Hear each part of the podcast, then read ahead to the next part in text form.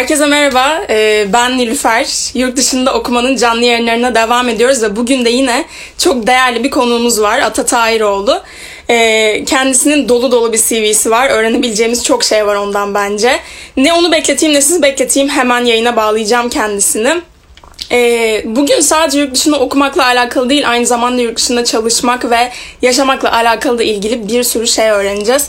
Hemen bakıyorum, Ata gelmiş mi?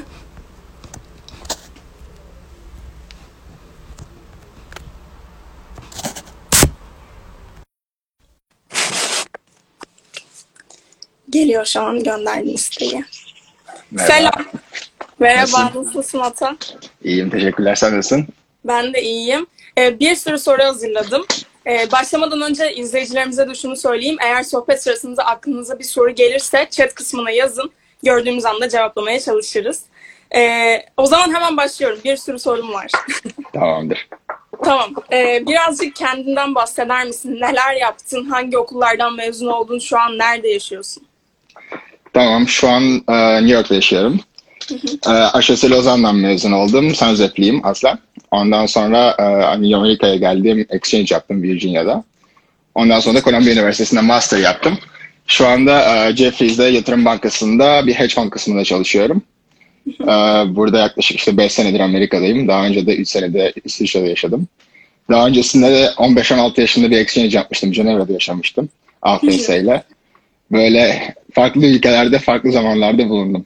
Evet, bir sürü ülkeyi gezmişsin. Ee, şunu sorayım o zaman. İlk başta Saint Joseph'ten mezun oldun. Lisede okurken e, üniversite, üniversiteyi yurt dışında okumak istediğini kararlaştırmış mıydın ve niye yurt dışında okumayı tercih ettin? Şöyle oldu, ben e, Piri Reis mezunuyum aynı zamanda. Piri Reis'teyken biz küçükken sürekli Fransa'ya falan exchange yapıyorduk yazları. Hı hı. E, bir iki hafta kalıyorduk. Oralarda hani Fransızcamın geliştiğini, daha fazla geliştiğini hissettim. Hı hı. Bir de kültürü çok sevmeye başlamıştım. O yüzden dedim ki hani yurt dışında yaşamak iyi bir experience olabilir. Öyle bir on beş on altı yaşında bir e, exchange yaparak başladım. Bir sene denedim, yaşayabiliyor muyum, yaşayamıyor muyum? Bir aile yanındaydım, bir de A F S ile. Sonra baktım ki çok hoşuma gidiyor. Hem eğitim çok e, kuvvetli hem de olanaklar çok yukarıda. Ondan sonra dedim ki tamam, benim yerim yurt dışı. E, İsviçre'ye önce gittim. İsviçre'de Ee, bachelor'ımı yaptım işte dediğim gibi. Ondan sonra da üçüncü E, sene bir burs kazandım. E, I S E P programlarıyla e, Virginia'ya geçtim. Virginia'dan sonra da Amerika'da kaldım. E, master oldu. Sonra işler devam etti. Bir şekilde hala devam ediyoruz burada. Anladım. O zaman ilk başta lisans eğitiminle başlayalım. İsviçre'de okudun. E, aslında Saint Joseph mezunu biri için hani insanlar genelde böyle Fransa'ya gider falan gibi düşünüyorlar ya da daha başka yerler, ama İsviçre biraz farklı yani. Çok tanık olmadığımız bir seçim. Niye İsviçre'ye get- gitmek istedin? Ee, şöyle, ben on altı yaşında, işte on beş on altı yaşında İsviçre'ye gittiğimde e, oradaki eğitimin biraz daha e, privileged olduğunu, yani daha f- fokus olduğunu gördüm. Fransa'da şunu fark ettim. Çok büyük amfiler ve çok büyük amfilerin içinde Ee, insanlar kayboluyor. İsviçre'de de bu böyle. Ben H E C Lozan'da okuduğum zaman benim bazı sınıflarım iki yüz iki yüz elli kişiydi.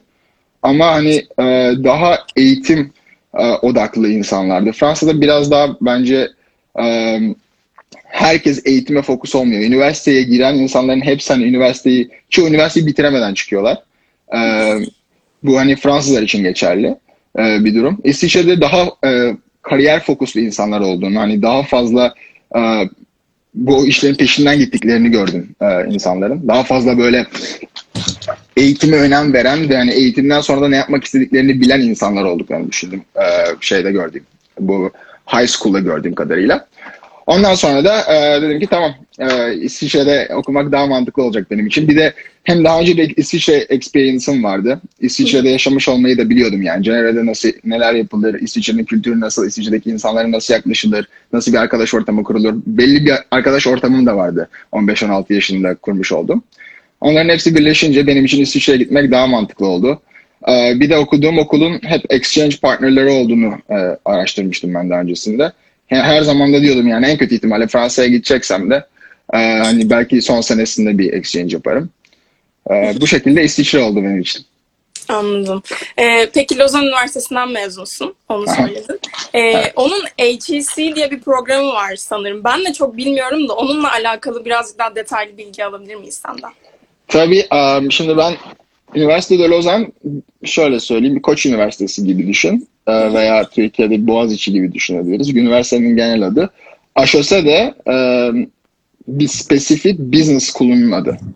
Yani Amerika'da mesela veya İngiltere'den bir örnek vermek gerekirse işte Oxford Üniversitesi'nin içinde Said Business School vardı mesela. Said ünlü bir business school'du. H E C'nin ön planda olmasının nedeni de e, okulun, yani İsviçre'deki en iyi e, business school'lardan bir tanesi olması. O yüzden insanlar genelde üniversitede Lozan demek yerine hani ben H E C'den mezun oldum diyorlar. E, bu şekilde H E C ile ilgili. E, sorun neydi? Neden H E C'ye mi girdiğimi? Evet, aynen. Evet. Ya buydu. Ne olduğunu evet. Anladım şu an. Evet, aynen öyle. Yani A C H S zaten haute étude commerciale demek Fransızca. Yüksek ticaret eğitimi demek. Yani ve aynı zamanda işte İsviçre'de iki tane, üç tane var özür dilerim. Bir tane Cenevre'de var, bir tane Saint Gallen'de var, bir de Lozan'da var. Bir de dünya üzerinde A C H S'ler var. Paris'te ünlü bir tanesi var. Hatta en iyisi Paris'te diyebilirim. Ee, sonra Lozan gelir veya Saint Gallen gelir. Ha, bir tane de Kanada'da var. Ben aynı zamanda Kanada'da başvurmuştum. Oradan da kabulüm gelmişti ama e, gerek Avrupa'da olması, hani ilk step'in Avrupa'ya geçmek, Türkiye'den daha hızlı olacağını düşünmem. E, gerekse daha önce İsviçre'de yaşamam beni o tarafa gitti diyebilirim. Anladım. Ee, onu da soracaktım aslında. Başvuru süreci nasıldı? Kanada'ya da başvurduğunu söyledin. Sadece Kanada ve İsviçre'ye mi başvurdun yoksa başvurduğun başka üniversitelerde var mıydı? Ben Fransa, zaten San Jose'den sonra Fransa'ya otomatik başvuruyorsun. Ee, ben Fransa Fransa'ya başvurdum. Hatırlam yanlış hatırlamıyorsam Sorbonne'a başvurmuştum. Bir de birkaç tane daha Paris üniversitelere başvurmuştum ama fokusum hiç benim, yani daha fazla İsviçre ve e, Kanada oldu. Kanada'nın Ee, nedeni de Fransızca bir eğitim olup hani daha Amerika kıtasında olması e, ilgimi çekmişti. H E C Montreal'in. Hiç gitme şansına sahip olmamıştım. Oraya gitme, görme şansına sahip olmadım. Ama İsviçre'yi e, hem ben on beş on altı yaşında oradayken aynı zamanda kampüsü de sık sık ziyaret etmiştim. Anlamıştım yani e, sistemin nasıl olduğunu. E, başvuruları ben kendim yaptım. Bir, Kanada'da bir tek bir e, danışman kullandık. E, İsviçre'deki başvuruları ailemle birlikte oturup yaptım. Babam çok yardımcı oldu. Kendimle uğraştım. Bu şekilde yaptık. Sonra başvurduktan sonra da kabul gelince direkt oraya geçtim. Süper. E, o zaman şimdi bölümüne dönmemiz gerekirse niye bu bölümü seçtin? E, hep aklında bu bölüm var mıydı? Bu bölümü okumak istiyor muydun? Güzel bir soru. Ben e, matematik mezunuyum. Yani aşırı şey, e, San Jose'de ve İsviçre'de okuduğum bölümlerde T M okudum. Ama daha çok hani matematiksel aslında bir yerden geliyorum. Ondan sonra e, aklımda her Türk'ün olduğu gibi bir engineering yapsak e, yoksa e, business tarafına mı kaysak vardı. E, ben ekonomiyi e, sevdim. Ekonomi bölümünü çok sevdim. Hani dünyayı ve finansal piyasaları anlama konusu benim çok hoşuma gitti. Hem matematiksel olması çok hoşuma gitti. Hem de aynı zamanda e, matematik kullanarak dünyada ulaşan bütün olayların sonucuna varmak kavramı hoşuma gitti benim. Aşosa'da da şöyle bir sistem var. Son sene seçiyorsun specialization'ını. Yani üç, ilk iki sene genel dersler veriyorlar sana. Üçüncü sene ekonomi veya business management'a kayabiliyorsun. Ben iki, iki sene okuduktan sonra e, dedim ki üçüncü seneyi e, ekonomi üzerine specialization yapayım. Ama onun için de ben onu Aşosa'da yapmadım. Exchange yaptım okulda ekonomi üzerine. Amerika'da yani. Specialization yaptım. Bu şekilde. Yani H E C'nin sistemi şu şekilde, bir kez daha anlatayım onu. Herkes için clear olsun. Şimdi üç senelik bir okul. İlk sene çok zor bir sene. Böyle yüzde kırk kırk beş gibi bir eliminasyondan geçiyorsun. Aslında Fransa'ya da biraz benzer sistem İsviçre'de. Eğer devlet okuluna gidiyorsan, ki genelde prestijli okullar Avrupa'da benim gördüğüm, İngiltere dışında hep e, devlet okulları oluyor. E, ilk sene ciddi bir eliminasyona sokuyorlar seni. Yani ben herhalde ilk sene e, günümün otuz dakikasını falan mola yaparak geçiriyordum. otuz dakikasını, bir saatini falan. Hep kütüphanede ders çalışarak geçiriyorduk. Çünkü bir şey gibi, üniversite sınavı gibi aslında. Orada üniversite sınavı yok. Birinci senede seni alıyorlar ve üniversite sınavına maruz, şey tutuyorlar gibi. Yani eliminasyona tutuyorlar gibi. Birinci seneye geçtikten sonra işler birazcık daha kolaylaşıyor. Sen şunu görüyorsun. Ha, ben bu okulda artık tutunabilirim, devam edebilirim mi görüyorsun. Öyle. Ondan sonra birinci seneye geçtikten sonra da ikinci sene dedim ki ben bu exchange işini yapayım. Amerika'ya gitme şansım var. İkinci senede exchange için uğraştım. Belli bir not ortalaması gerekiyor. Ondan sonra da on ortalamasını tutturunca da üçüncü sene ekonomi e, alanında e, specialization'ımı e, Amerika'da yapma şansına sahip oldum. Süper. Ee, peki Lozan'ın küçük bir yer olduğunu biliyorum. Yani küçük bir evet. şehir. Bu konuda zorlandın mı? Şöyle, Lozan küçük bir şehir. Evet. Bu konuda biraz zorlandım. Şöyle zorlandım. Üniversite hayatında e, ne istediğinle alakalı bence biraz, hani nerede yaşamış olman. İlk sene dediğim gibi ben çok yoğun çalıştım. Benim için bir avantajdı. Çünkü çok fazla beni distract eden bir şey yoktu. Yani böyle a gece. Hani gece öğrenci hayatı çok iyi gece, şeydi Lozan'da. Çok fazla öğrenci e, barları var, gece kulüpleri var veya işte öğrencilerin social gatheringleri çok fazla oluyor. Ama e, bir Paris veya bir New York hayatı tabii ki yok. E, daha böyle chill out. Zaten İsviçre'de chill out bir yer. Böyle herkes daha sakin, bir etrafında toplanma. Aynen o kafadalar. O yüzden ilk, ilk sene benim avantajım oldu diyebilirim küçük olması. Çünkü ciddi bir eliminasyondan geçmek gerekiyor. O yüzden hani hiç kafam dağılmadı. İkinci sene tabii dedim ki biraz artık hani e, sosyal şeyler yapmam lazım. Hem İsviçre'de, İsviçre'nin şöyle bir güzelliği var. Bütün Avrupa kentlerinin tam ortasında. Benim de San Jose'den çok yakın arkadaşlarım Paris'telerdi. E, Paris'te e, okudular. Onların yanına gidiyordum ben hafta sonları arada. Veya e, İsviçre'deki arkadaşlarımla İşte kayağa gittiğim olabiliyordu veya işte gölet etrafında takıldığım oluyordu. Ama tabii ki o hani Paris'teki, New York'taki ıı, hızlı yaşam, ıı, sokağa çıktığında milyonlarca insanın önünde olması diye bir ıı, şey yok. Daha fazla böyle hani pazar günü saat beşten sonra çok fazla yer açık değil. Gerçi bu bütün Avrupa'da öyle ama mesela Paris biraz daha farklıdır. Yani büyük şehirler biraz daha farklıdır. Lozan hani biraz daha nasıl diyeyim kendi içinde kompakt bir şehirdi. Onun da işte e, o problemi de her yere yakın olması e, çözdü diyebilirim. Yani bir treni atlayıp üç saat sonra Paris'te olduğum sürece ben Cuma günü son derste mesela işte Paris biletini book edip hemen ondan sonra saat beş altı gibi Paris, Paris e, şeyine trenine atlayıp onda Paris'te oluyordum. Sonra yine pazar günü dönüyordum arada. Böyle şeyler yapabiliyordum. O yüzden çok bir problem olmadı. Yani bence lisans eğitiminin zaten güzel geçtiğine emin olabiliriz. Çünkü sonra bir yüksek lisans kısmı geliyor ve orada da aslında herkesin bildiği Columbia Üniversitesi'nde yapmışsın yüksek evet. lisansını. Ee, ben bu konuda açıkçası bir sürü sorun var. Çünkü Columbia Üniversitesi'nin Ivy League'de olduğunu biliyorum ve Ivy League okullarını da açıkçası hepimiz merak ediyoruz. Oradaki hayat nasıl, eğitim nasıl, sosyal hayat nasıl diye. Ee, ilk başta yüksek, yüksek lisans eğitimine nasıl başvurdun, o başvuru sürecin nasıldı onu merak ediyorum. Bir de sen değişik bir öğrencisin çünkü Türkiye'den İsviçre'ye gidiyorsun. İsviçre'den tekrar Amerika'daki bir e, üniversiteye başvuruyorsun. Yani bu süreç nasıldı tam olarak? Evet, ben exchange'in exchange'ini yaptım gibi oldu biraz. gibi bir şey yani. Evet, şöyle oldu. Ben Amerika'ya, onu da anlatayım. Ben Amerika'ya exchange olarak geldiğimde ki bunu Türkiye'den herkes yapabilir. Yani illa İsviçre'de olmasına gerek yok. Mesela bu, benim yaptığım İSEP programları Yaşar Üniversitesi'nde okuyan birinin de elinde olabilen bir fırsat. Ve onlar da Amerika'ya gidebilirler. J bir denen bir vize türü var. Onu alıp git diyorsun. Bu J bir'ın şöyle bir e, güzelliği var. Eğer bir sene e, sen şey yapıyorsan eğer, e, bir senelik bir e, exchange yapıyorsan eğer, sana bir senede çalışma imkanı veriyor Amerika'da. E, ben o bir seneyi e, bir e, ticaret firmasında kullandım. Satış pazarlama üzerine çalışarak yaptım. Ve bu satış pazarlama yaparken de bir master ihtiyacımın olduğunu gördüm Amerika'da. Ve zaten öyle bir isteğim de vardı yani. Eskiden beri Amerika'nın iyi okullarından bir tanesinden master yapma isteğim vardı. O yüzden N Y U ve Columbia'ya, New York'ta da kalmak istiyordum. New York'taydım çünkü bu çalıştığım ticaret firması Hoboken'daydı, Jersey tarafında, hemen Nehir'in karşısında. O yüzden New York tarafında, New York'u da çok sevmiştim. New York'ta kalma gibi bir arzum vardı. O yüzden iki tane okula başvurdum. Bir tanesi N Y U, bir tanesi Columbia. Biraz riskli bir hareketti. Şimdiki, belki şimdiki aklım olsa birkaç tane daha yere başvurdum ama gene de sonunda Columbia oldu N Y U'dan önce. Columbia olunca da zaten N Y U'yu sildik. Columbia'nın risk management, management ve hani spesifik, spesifik olarak da risk management master'ına girdim. Orada hem finans hem de biraz daha kuantitatif alanı öğrenme şansına sahip oldum. Şimdiki şu an New York'ta çok popüler bu data science, quantitative finance alanlarına introduction etme şansına sahip oldum. Program beni oraya introduction etti. Bu şekilde bir başvuru süreci ve girme süreci yaşadık. Gene başvuruları ben kendim yaptım. Gene ailem yardımcı oldu. Ee, onun dışında herhangi bir aracı kullanmadık. Ee, bu şekilde Columbia Üniversitesi'ne girdim.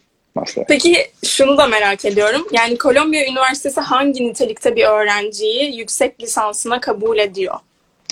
Tamam, güzel bir soru. Yani öncelikle G P A'nın iyi olması lazım. Ee, herhalde dört üzerinden benim kaçtı? üç üç müydü? üç dört müydü? Neydi benim? Çok öyle müthiş bir G P A. Yani genelde Columbia deyince herkesin aklına dört sıfır G P A, işte e, her şeyi yapan inanılmaz başarılı insanlar falan geliyor.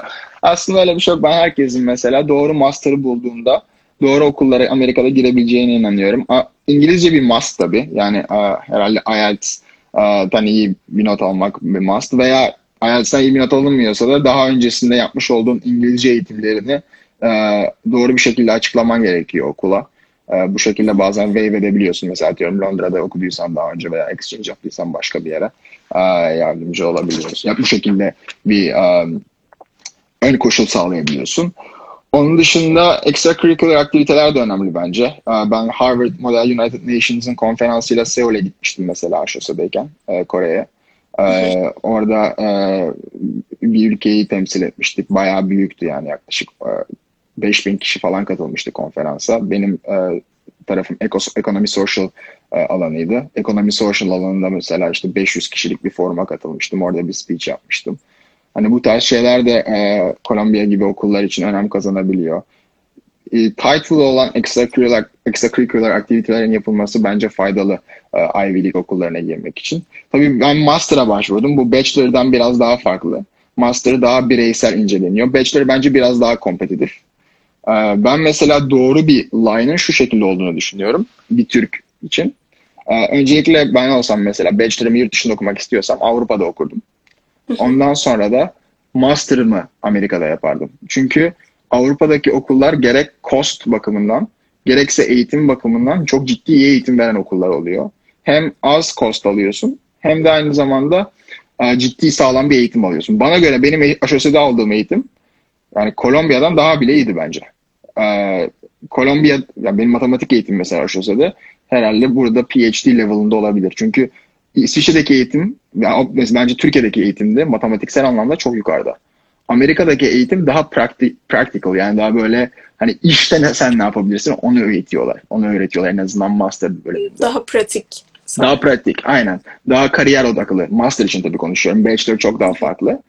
Ee, bu yüzden ben olsam dediğim gibi önce gelirdim, e, bachelor'ımı Avrupa'da iyi bir üniversitede yapardım. Sonra da master'ımı Amerika'da yapardım. Bir de master'ını Amerika'da yapınca bachelor ve master fark etmiyor. Ee, eğer STEM derecelerinde yapıyorsam, STEM de şu demek: Science, Technology, Engineering, Math. Yani bu alanlarda bir programda yapıyorsan eğer, sana bir artı iki yıl çalışma izni veriyor Amerika. Ee, bu şekilde de master'dan sonra kalıp çalışabiliyorsun belli bir süre. Ee, yani do- bana göre doğru pet dediğim gibi bachelor Avrupa iyi bir üniversite, sonra e, belki exchange yaparak tekrar Amerika'ya gelebilme şansın varsa onu kullanmak.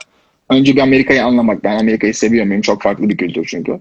Ondan sonra da master'ı yapmak, çünkü master ciddi bir yatırım Amerika'da. E, master'ı yaptıktan sonra da bence o çalışma şansını alıp kullanmak. Süper. Ee, peki Columbia'da okumak e, nasıl bir his? Nasıl, neler yaşadın? Ve şunu da merak ediyorum. Bu kadar prestijli bir okul e, ve tabii ki hepimiz biliyoruz zorlukları da var. Senin en zorlandığın konu neydi? Bu dersler miydi, yoksa sınav sistemi miydi, sosyal hayat mıydı, neydi? Ben Columbia'da okurken çalıştım aynı zamanda e, belli bir kısmında. Hem çalışırken hem okumak zor bir şey. Ee, çok e, sosyal hayata fırsat tanımıyordu o zaman. Hatta yani böyle bazı zamanlarda işte e, hiç dışarı çıkmadığım e, aylar oldu. Yani sadece iş ve çalışma, iş ve çalışma üzerine, yani okuma çalışma dediğim iş ve okuma üzerine kurulu bir dengeydi. O beni biraz yıprattı. E, ama onun dışında okul dediğim gibi bana göre İsviçre'deki aldığım eğitim çok iyiydi. O, o background'da Columbia'ya gelince Columbia'daki e, güzellik beni o background'un iş hayatını nasıl sokabileceğini e, anlamak oldu. Matematiksel anlamda veya ders anlamında pek yorulmadım. E, ama Columbia'da, yani Amerikan okullarında benim gördüğüm kadarıyla okul hafif. Ama okulun hafif olması sana e, şunu sunuyor: Diyor ki sen aynı zamanda okulda okurken başka şeyler de yap. Eğer çalışabiliyorsan çalış, çalışamıyorsan bir öğrenci, öğrenci kulübü kuramıyorsan interview'lara çalış, network'ünü geliştir. Hani Amerika daha böyle üniversite sadece okuma üzerine kurulu bir yaşam değil bence. Amerika'da üniversitede öğretilenler e, hep bir kompakt bir şekilde package oluşturabilmeni sağlıyor. O yüzden de bence bilerek sana belli bir e, vakit veriyorlar kendi başına geçirebileceğin. O vakiti nasıl kullanmak senin adına e, gerekli olan bir şey. Tabii Kolombiya'ya gelince de Kolombiya'da okumak çok güzel bir şey. Dünyadaki en zeki insanlar ile birlikte olabiliyorsun. Çok büyük bir network sağlıyor sana. Dünyanın her yerinden. Yani benim zaten İsviçre'de international bir network'im vardı ama Kolombiya'ya gelince İtalya'dan, Yunanistan'dan, Kanada'dan, Afrika kıtasından bir sürü yerden arkadaş sahibi ed- olma şansına sahip edildim. Bir de ne- Kolombiya'nın title'ını kullanıp yani New York'tan network yapabilme şansına sahip oluyorsun. Bu da şu demek. Sen biriyle bir coffee chat yapmak istersen eğer Ee, biri sana daha tabii e, daha olumlu ve ılımlı yaklaşıyor e, coffee chat yapma açısından ve ondan bir information alabilme açısından. Ben mesela işleri bulmak için hep insanlara e, cold call veya hani LinkedIn üzerinden yazdım. Orada da Kolombiya'ya okuduğumu, Kolombiya'da neler yaptığımı falan kullanmıştım. Bunlar hep çok faydalı oldu. E, insanların benimle konuşması veya ilk step'i geçmek açısından. Hem bir iş sürecinde hem de aynı zamanda başka bir insanla tanışırken. O yüzden çok faydasını gördüm diyebilirim Kolombiya'da okumanın. Süper. Şimdi uzun bir sorum var. Tamam. Ee, şimdi Kolombiya oldukça prestijli bir okul. Bunu söyledik zaten. Ve New York'ta ekonomi açısından aslında çok yani dünyanın en önemli yerlerinden, noktalarından bir tanesi. Bunun yanında İsviçre'de bankacılık sisteminin de birazcık farklı ve bununla tanınan bir ülke olduğunu biliyorum. Böyle bu tarz hani aslında ekonominin e, önemli olduğu yerlerde okumak bölümüne büyük bir e, fayda sağlamıştır diye düşünüyorum. Ne gibi faydaları oldu? Bunu soracaktım. Tabii güzel bir soru. Şöyle e, ekonomi ve finans piyasaları diyelim. Daha hani genişletelim konsepti. E, evet. Finansal piyasalar ve ekonomi dediğimiz zaman New York dünyada bir numara. Şu anda e, burada New York Stock Exchange, Nasdaq gibi dünyanın en büyük marketlerinin ikisi de New York'ta. Dünyanın en büyük yatırım fonları gene New York'ta headquarter'ları, dünyanın en büyük bankaları J P Morgan, Morgan Stanley, Goldman Sachs, bunların hepsi gene New York'ta headquarter'ları. Bu avantajlar tabii çok yukarıda ve New York'ta bir üniversitede okumanın, New York'ta iyi bir üniversitede okumak aynı zamanda bunlara bir giriş için olasılık sağlıyor. Bu konuda hiçbir şüphe yok. Şimdi İsviçre konusuna gelecek olursak, İsviçre'deki bankacılık sistemi biraz daha wealth management üzerine kurulu bir sistem. Yani şu şekilde, şimdi asset management, wealth management konseptlerini de biraz anlatayım ben. Hem e, finansal olarak da yardımcı olur diye düşünüyorum. Wealth management kişisel para geliş, e, para yönetimidir. Yani atıyorum e, sen bir wealth manager'sın. Benim e, X Y Z milyon dolarım var. Ben sana gelip veya bin dolarım var, ne kadar param varsa gelip sana diyorum ki ya benim bu kadar bir param var. E, sen de bir bankada çalışıyorsun, bunu yönetebilir misin? E, bu İsviçre tarafında çok geliştirilmiş bir alan. Çünkü zamanında İsviçre'de anonim bankacılık rule'u vardı. Yani senin paranın İsviçre'de olduğunu kimseye deklare etme zorunlulukları yoktu. Bu da bütün büyük iş adamlarının ve aynı zamanda hem iyi hem kötü anlamda bazen para aklama konusunda da olabiliyor maalesef. İsviçre'ye gitmesine yol açtı. Bu da şuna getiriyor.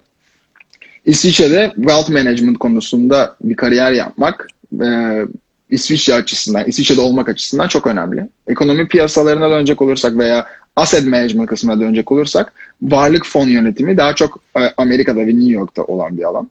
Varlık fonu da şu, e, I M F gibi büyük e, oluşumlar belli paraları manage etmeleri için büyük fonlara yatırıyorlar. Veya aynı zamanda aile ofisleri veya büyük şirketler.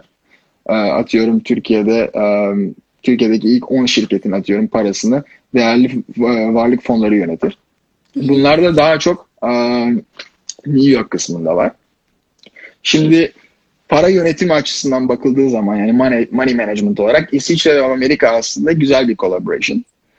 İsviçre'de okumanın da şöyle bir güzelliği vardı. Benim okuduğum bölüm ekonomi bölümü dediğim gibi İsviçre'de birçok insanın hali hazırda İçinde bulunduğu bir alan. Mesela World Economic Forum her sene Davos'ta yapılıyor. O yüzden hani İnsanlar birçok konuya da aşinalar. Böyle olunca sokakta bir insanla konuştuğun zaman da onların da belli başlı ekonomik konseptlere e, hakimiyeti oluyor. Hani sen aslında hem okulda okuyorsun ama etraftaki yaşadığın insanların da ekonomi anlamında çok büyük bir e, bilgi bilgi hazineleri var. Zaten New York e, herkesin e, finansa ilgi duyduğu bir alan. Yani finansın kapitali, başkenti diyebiliriz. O yüzden aynı şekilde sen dışarıda hiç alakası olmayan biriyle konuştuğun zaman bile onun belli stok yatırımlarının olduğunu görebiliyorsun veya e, Apple Store ile ilgili bir fikrinin olduğunu görebiliyorsun. Bu da seni otomatik olarak hani her gün şirket içinde veya şirket dışında, okul içinde veya okul dışında e, çok bilgili insanlarla ve bu konularla ilgili işte on beş yirmi sene geçirmiş insanlarla birlikte konuşma yapmaya itiyor. Böyle bir avantajı olduğunu düşünüyorum ben iki şehrimde. Süper. Tamam, şimdi zaten biraz girdin ee, ama şunu da merak ediyorum. En merak ettiğim şeylerden bir tanesi buydu. İsviçre'de okumuş, Kolombiya'da yüksek lisans yapmış ve şu an New York'ta yatırımcı olarak çalışan biri. Tam olarak ne yapıyor? Çünkü ben senin LinkedIn sayfanı araştırdığımda sistematik hedge fund yazıyordu. Ee, evet. Ne kadar araştırsam da bence senin anlatman çok daha açıklayıcı olabilir. Aynen. Ya şimdi sistem şöyle, ben şu anda aslında Ee, inanılmaz computerlarla ilgili bir iş yapıyor. Yani bilgisayar e, mühendisleri, bilgisayar e, computer scientist ve computer engineer'lerle birlikte çalışıyorum diyebilirim. Aynı zamanda finans, finansın trader'larıyla birlikte çalışıyorum ve data scientist'lerle çalışıyorum. Bizim yaptığımız iş daha çok quantitative based. Bu ne demek? Yani ben daha çok aslında veri bilimi yapıyorum. Ee, çeşitli e, verilerin sistemden geçirilip o makinelerin o verileri doğru bir şekilde analiz edip stoklara belli allocation'lar yatırmasını yapıyorum. Yani bunu biraz daha Türkçe'ye çevirecek olursak bir öncelikle information şu anda dünyada veri veri olarak var, data olarak var. Biz belli bir datayı collect edip onu ondan sonra analiz edip sonucunda da belli sonuçlara varıyoruz. İşte atıyorum Apple'ın stoğu şu olur veya şu Amazon bugün şu level'a gelebilir gibi sonuçlara e, sonuçlara varıyoruz. Bu sonuçların sonunda da e, bunların üzerinden yatırımlar yapıyoruz. E, benim yaptığım iş bu. Ben oranın proje yöneticisiyim. E, benim yaptığım iş birazcık daha e, orchestration. Yani aslında hem data takımıyla çalışıp hem e, traderlarla çalışıp hem software engineerlerle çalışıp hem de um, C-level'la çalışıp, aynı zamanda senior management'la çalışıp bütün fonun, operasyonunun iyi işleyip işlemediğini ve operasyonsal problemler olup olmadığını yöneten kişiyim ben. Anladım. Komplike ama çok güzel anlattın. Teşekkür ederim. Ben teşekkür ederim. Ee, bu kadar farklı kültürleri görme şansına erişmişsin. Hem de bence genç yaşta yani. İşte lisede e, yine exchange yapmışsın bir sürü. Ee, bu kadar farklı kültürü görmen network açısından sana zaten yardım olduğunu söylemiştin. Başka hem iş hayatında hem sosyal hayatında ne gibi artıları oluyor? Şöyle artılar oluyor. Ee, bir kere sosyal olarak şunu söyleyebilirim. Türkiye'den çıkan biri Avrupa'ya gittiğinde bence özellikle San Jose veya farklı okullardan, San Jose benzeri okullardan gelen insanların çok farklılık çekmediğini düşünüyorum. Ben çok hızlı arkadaş edinip hızlı bir şekilde adapte oluyorlar. Bence Amerika birazcık daha farklı bu konuda. Amerika'daki kültür çok Avrupa'ya da yakın değil. Kendi başına kendi başına bir kültür yani Amerika. Ve hani bu San Jose'de veya başka bir yerde öğretilebilen bir yer değil. Bence bunun Amerika'da öğrenildiğini düşünüyorum. O yüzden hani Avrupa'daki arkadaş grubun çok hızlı bir şekilde sen sanki Türkiye'deki arkadaş grubuylamışsın gibi bir adaptasyon sürecine girebiliyorsun. Ama Amerika'da konu biraz daha farklı. Sen biraz daha adapte oluyorsun aslında Amerikan kültürüne. Ee, Kolombiya'ya gelecek olursak da sorduğun soruya.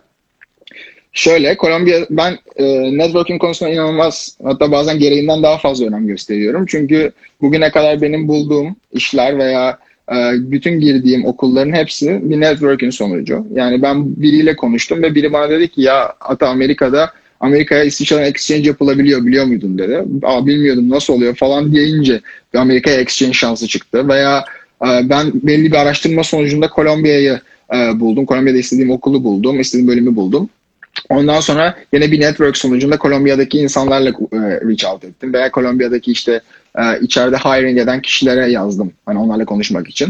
Ve onun sonucunda Kolombiya'ya girdim. Genel nitekim girdiğim işler de aynı şekilde. Önce işlere girmeden önce insanlarla konuştum. İçeride ne tarz işler yapılıyor, ne gibi ne gibi şeyler yapılıyor ki ben bunlara hani interest olup olmadığımı anlamak istedim. Bunların sonucunda yani bu işlere girdim. O yüzden bence network herhalde bütün bu okullar veya hani benim şu ana kadar yaptığım başarılar içinde en önemli nokta diyebilirim. Bu iyi okullarda okumanın da bence en büyük avantajı sana çok güzel bir network sağlıyor. Bu network'ü de eğer doğru kullanabilirsen zaten doğru işlere giriyorsun. Zaten doğru bir işe girdikten sonra da e, o işi öğrenip yapmak artık sana kalıyor. Ama hani New York gibi, e, İsviçre gibi yerlerde doğru işlere girebilmek çok e, ciddi bir competition işinde. Çünkü mesela atıyorum New York'ta e, biz Columbia'yı konuşuyoruz ama e, Amerika'da bence çok iyi olan otuz tane okul var. E, Ivy League ve Ivy League dışında olan da çok iyi okul var. Mesela Stanford Üniversitesi bir Ivy League okulu değil ama bence birçok Ivy League okulundan daha iyi. E, Böyle bakıldığı zaman onların hepsi New York'a gelip aynı senin girmek istediğin yerlere e, girmek istiyorlar. Yani ciddi bir competition var. Bunun da fark yaratan aslında belli bir yere kadar okul oluyor ama okuldan sonra senin o kurduğun bağlar ve networking seni aslında e, o işe sokuyor.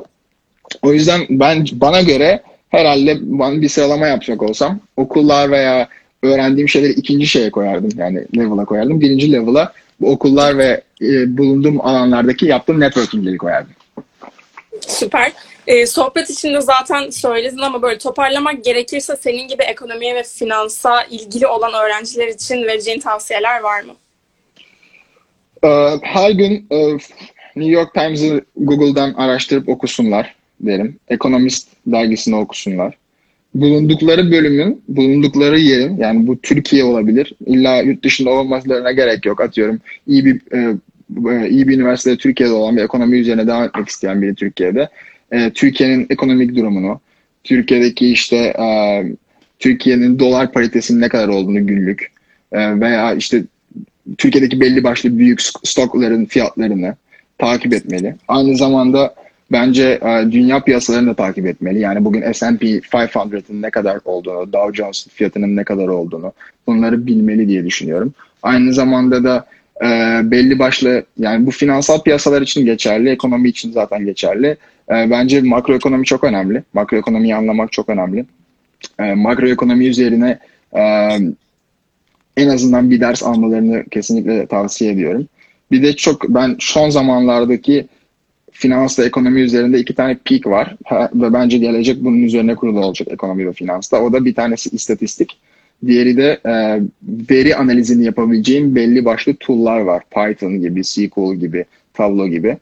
E, bunları e, bunları iyi öğrenmeleri gerekiyor diye düşünüyorum. Yani özellikle mesela New York'ta şu anda e, Python bilen biri, e, finans bilen birine göre daha kolay iş buluyor finans alanında. Çok ilginç. E, çünkü devir computer devri, devir data devri olduğu için e, bu alanlara yönelmeleri çok önemli diye düşünüyorum. Yani ben aslında gelecekteki başarılı böyle ekonomist veya iyi bir finansal piyasa alanındaki başarılı bir insana hep benzettiğim şey üç circle'ın intersection'ı diyebiliriz. Birinci circle uh, finansal bilgi, ekonomi bilgisi. Yani bir Bachelor of Bachelor in Economics veya Bachelor in Finance bölümünde öğrenebileceğin şeyler finans alanında bir circle'da uh, bulunabilir. İkinci circle'a ben uh, data'yı koyuyorum ve data veri analizlerini koyuyorum. Bunun içine istatistik giriyor, Python giriyor, S Q L giriyor. Bu tarz e, tool'lar, bu verileri analiz etmek için ve istatistiksel bilgiler işte bir normal distribution'ın ne olduğunu bilmek, e, bir um, ne, ne bileyim Gaussian distribution'ın ne olduğunu bilmek. Bunların hepsi çok önemli şeyler. E, bu istatistikler konsept, bu istatistiksel konseptlere sahip olup istatistiksel konuşabilmek bence çok önemli. Üçüncü circle'da bence communication skills. Yani bir insanla nasıl konuşabildiğin, karşındakine anladığın şeyi nasıl aktarabildiğin de çok önemli. Ben hani gelecekte çok başarılı olacak veya halihazırda çok başarılı olan insanların hepsinin bu üç circle'ın kesişiminde bulunduğunu düşünüyorum. Hatta bunu kendi interview'larımda da kullanıyorum. Hani gelecekte nerede olmak istersin dedikleri zaman aynen gene bu üç circle'ı söylüyorum. Ee, bu şekilde yani ben bu, bu özellikle de bu istatistiksel ve Python e, data analizi bölümüne çok e, önem göstermelerini bence Ee, önemli olduğunu düşünüyorum. Teşekkür ederim.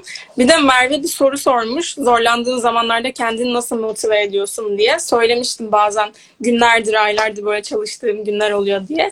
Nasıl motive ediyordun kendini? Valla zorlandığım zamanlar çok oluyor. Ee, özellikle de e, korona döneminde olabiliyor.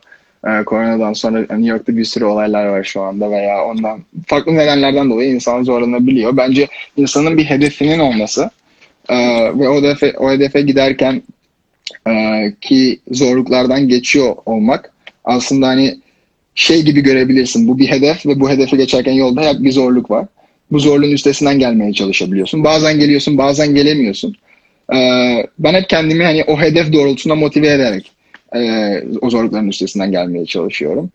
Ee, hedefe e, kilitlendiğin zaman zorluklar hani bazen sana çok sert vuruyor. Ama vurduktan sonra tekrar o hedefi gördüğün zaman diyorsun ki tamam ben tekrar işime sarılayım veya tekrar yaptığım şeye fokuslanayım ki o o hedefe tekrar ulaşabileyim. Yani bence bir hedef koyup o hedef uğruna çalışmak çok önemli diye düşünüyorum. O zaman zorluklarda bazen o zorlukların üzerinden geçtiğinde o zorluklar sana şey gibi geliyor. Yani çok büyük bir reward gibi geliyor.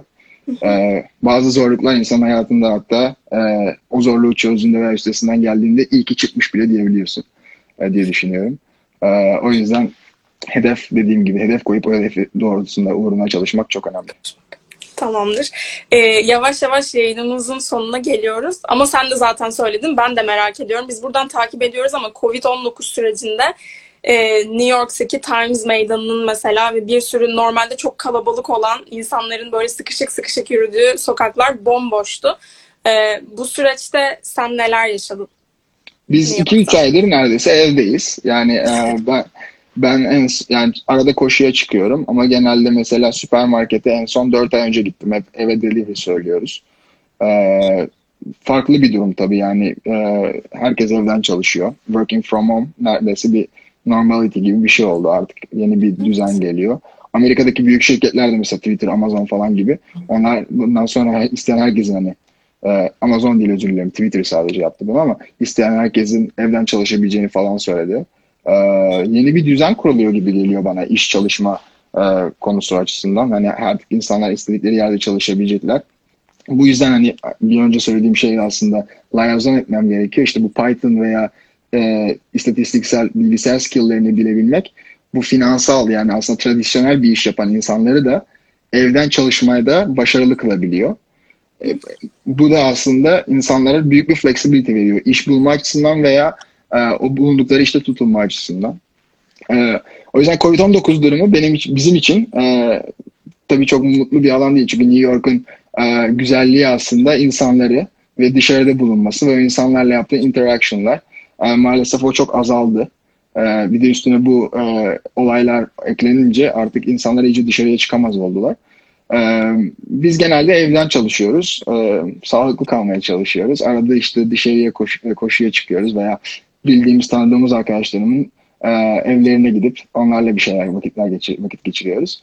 E, bu şekilde gidiyor. Genel olarak e, herhalde zannetmiyorum bir aya falan açılsın ama bence bir iki üç aylık bir süre sonra da yavaş yavaş açılacağını düşünüyorum New York'un ama bence New York'ta ciddi değişimler olacaktır diye de düşünüyorum. Yani o eski düşündüğümüz, o eski hani tradisyonel işler biraz daha e, working from home'a kayacaktır diye düşünüyorum. Mesela bana göre teknoloji firmaları veya tradisyonel firmaların teknoloji ayakları artık evden çalışmaya daha fazla izin verecektir diye düşünüyorum. Bu belki de e, uluslararası bir şeye de dönebilir. Yani belki de artık Amerika'daki firmalar şunu da diyebilirler. Ya nasıl olsa evden çalışıyorlar.